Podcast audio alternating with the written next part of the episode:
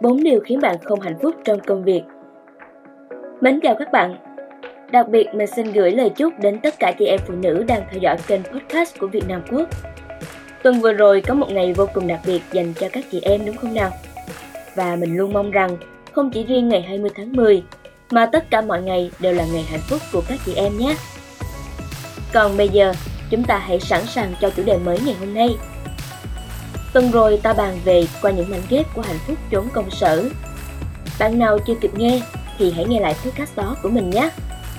Hôm nay mình sẽ khai thác một góc độ hơi khác một xíu.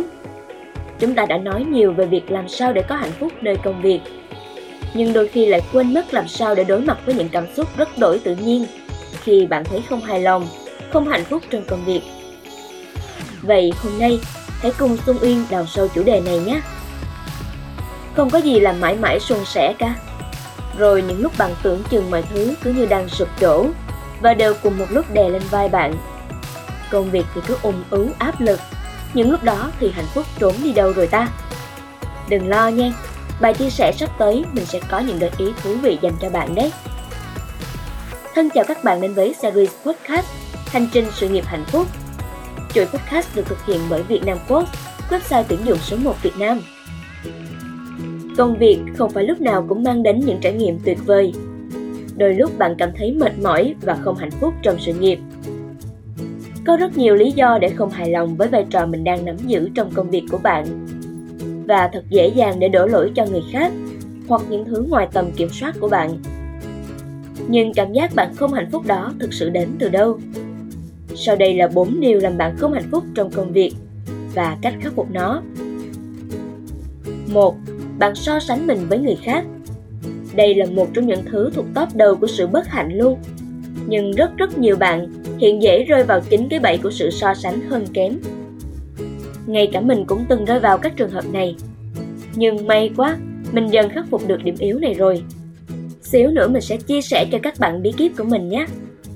Còn giờ thử bàn chút về quan điểm này ha. Mình đồng ý là đôi lúc việc so sánh giúp cho bạn phát triển bản thân, nhìn nhận được sự thiếu sót và điểm cần cải thiện của mình, đồng thời học hỏi những điểm tốt từ những người khác. Nhưng nếu bạn quá chú trọng vào việc hơn và thua, nếu sự đố kỵ chiếm lĩnh bạn, thì nó vô tình trở thành những điều khiến bạn mệt mỏi. Ví dụ cụ thể, dễ nhận thấy nhất đó là vấn đề về lương thưởng. Nếu bạn đang thấy không công bằng hay khó chịu khi biết mình có mức lương thấp hơn đồng nghiệp hoặc những người cùng trang lứa, rồi cứ thấy bạn thấy cuộc đời này bất công, rồi suốt ngày than vãn thay vì cố gắng phấn đấu cho mục tiêu nghề nghiệp của mình. Tâm lý đứng núi này trong núi nọ sẽ làm bạn cảm thấy mệt mỏi, bất lực và dần hoài nghi về bản thân. Đó là một trong những nguyên nhân khiến bạn không hạnh phúc trong công việc Vậy điều bạn nên làm là gì? Trước hết hãy chấp nhận mọi thứ. Chấp nhận hút cảm xúc đố kỵ trong mình. Chấp nhận sự thật rằng bản thân bạn đang chưa đạt được những gì bạn muốn. Chỉ khi đó bạn mới thực sự thấu hiểu bản thân và rồi đừng so sánh thêm gì cả. Sau khi chấp nhận, điều tiếp theo là hãy đối mặt để từng bước giải quyết vấn đề.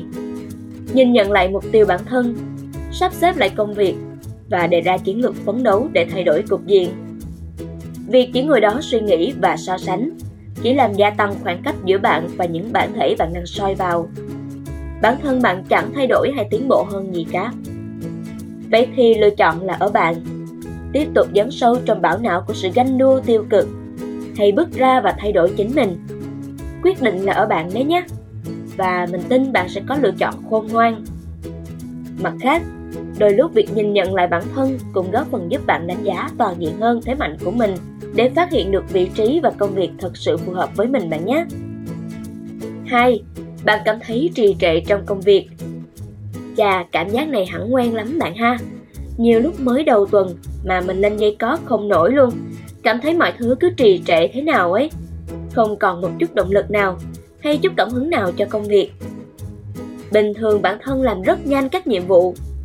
Bỗng có vài hôm, mọi thứ cứ chậm chậm chẳng muốn làm gì cả Chắc ai cũng đã trải qua cảm giác này rồi Thậm chí rất nhiều nữa là khác và chuyện này hoàn toàn bình thường nhé Đặc biệt khi làm tại một vị trí quá lâu Việc chán nản thiếu động lực diễn ra rất thường xuyên Nhưng có rất nhiều nguyên nhân dẫn tới hiện tượng này Hiện có một thuật ngữ cũng hay hay mà giới trẻ đặt cho hiện tượng này, đó là burnout, hiệu ứng cạn kiệt năng lượng trong mình.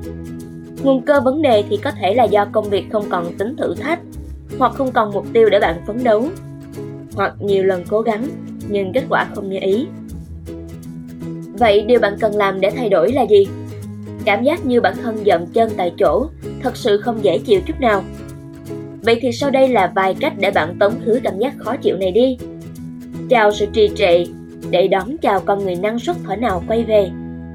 Bạn có thể tự mình nhìn lại, xem những gì mình đã làm được và chưa làm được. Sau đó cần có kế hoạch hợp lý để triển khai. Biết đâu khi đạt được vài kết quả nhỏ sẽ là động lực để bạn lấy lại cảm hứng làm việc cho mình. Kinh nghiệm xương máu của mình là bắt tay vô làm ngay, như nhấn lại nút Restart vậy đó. Và quan trọng là nên bắt đầu với những việc đơn giản và dễ thấy kết quả để mau tạo động lực cho mình nhé. Ngoài ra, bạn cũng có thể yêu cầu những thách thức mới từ sếp của bạn. Hãy trao đổi với leaders bởi chính họ cũng từng trải qua những điểm xuống tinh thần như bạn mà. Hoặc thậm chí, sau khi đã thử các cách nhưng tình trạng không khá hơn, thì cũng là lúc nên đổi môi trường làm việc để có thêm trải nghiệm và thách thức mới mẻ hơn, phù hợp hơn. Hãy nhớ suy nghĩ kỹ trước khi ra quyết định nha. 3. Bạn tiếp thu drama từ những đồng nghiệp không tốt Drama trốn công sở là đề tài vô tận không bao giờ có hồi kết. Dù drama lâu lâu cũng như liều thuốc tinh thần, vừa gắn kết mọi người, vừa tạo chút thú vị nho nhỏ nơi làm việc.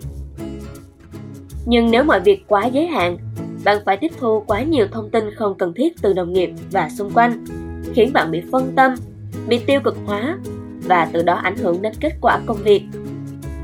Và một trong những cách hạn chế hiện tượng này là tránh những người mà bạn cảm thấy không thích hợp và hạn chế tiếp xúc hết mức có thể. Đồng thời tập trung vào những điểm tốt tại văn phòng. Những đồng nghiệp có thể mang lại nguồn năng lượng tích cực cho bạn mỗi ngày đi làm. Gần mực thì đen và gần đèn thì rạng. Hãy dành 8 tiếng mỗi ngày đi làm để tiếp xúc nhiều với những đồng nghiệp tích cực. Hãy hạn chế tối đa thời gian phải tiếp xúc hoặc buôn chuyện phím về những câu chuyện riêng tư và bí mật của các cá nhân nơi làm việc. 4. Bạn gặp mâu thuẫn với cấp trên và đây là trùm cuối không làm ta thất vọng. Khi có mâu thuẫn với cấp trên cũng dễ khiến công việc không trôi chảy. Vì không ai hoàn hảo, không ai là không có thiếu sót, nên việc mâu thuẫn với cấp trên là bình thường. Nhưng sau mâu thuẫn, để hiểu cách làm việc của nhau và cùng hỗ trợ nhau sẽ tốt hơn rất nhiều so với hành động ứng xử không chuyên nghiệp, quá cảm xúc khi làm việc với cấp trên. Hãy biến mâu thuẫn là cơ hội để hiểu nhau hơn. Giải pháp cho chuyện này là hãy mở lòng, chủ động thảo luận hoặc đặt câu hỏi cho sếp về các vấn đề của bạn với sếp và tìm cách để cả hai có thể làm việc cùng nhau. Hãy tìm hiểu về tính cách, phong cách làm việc của sếp để có thể giao tiếp với cấp trên của bạn tốt hơn. Bên cạnh đó, bạn hãy cố gắng tối đa chịu trách nhiệm nhiều hơn và chủ động làm việc để không phải phụ thuộc vào sếp của mình. Cá nhân bạn đều có thể độc lập để giải quyết các hạng mục công việc.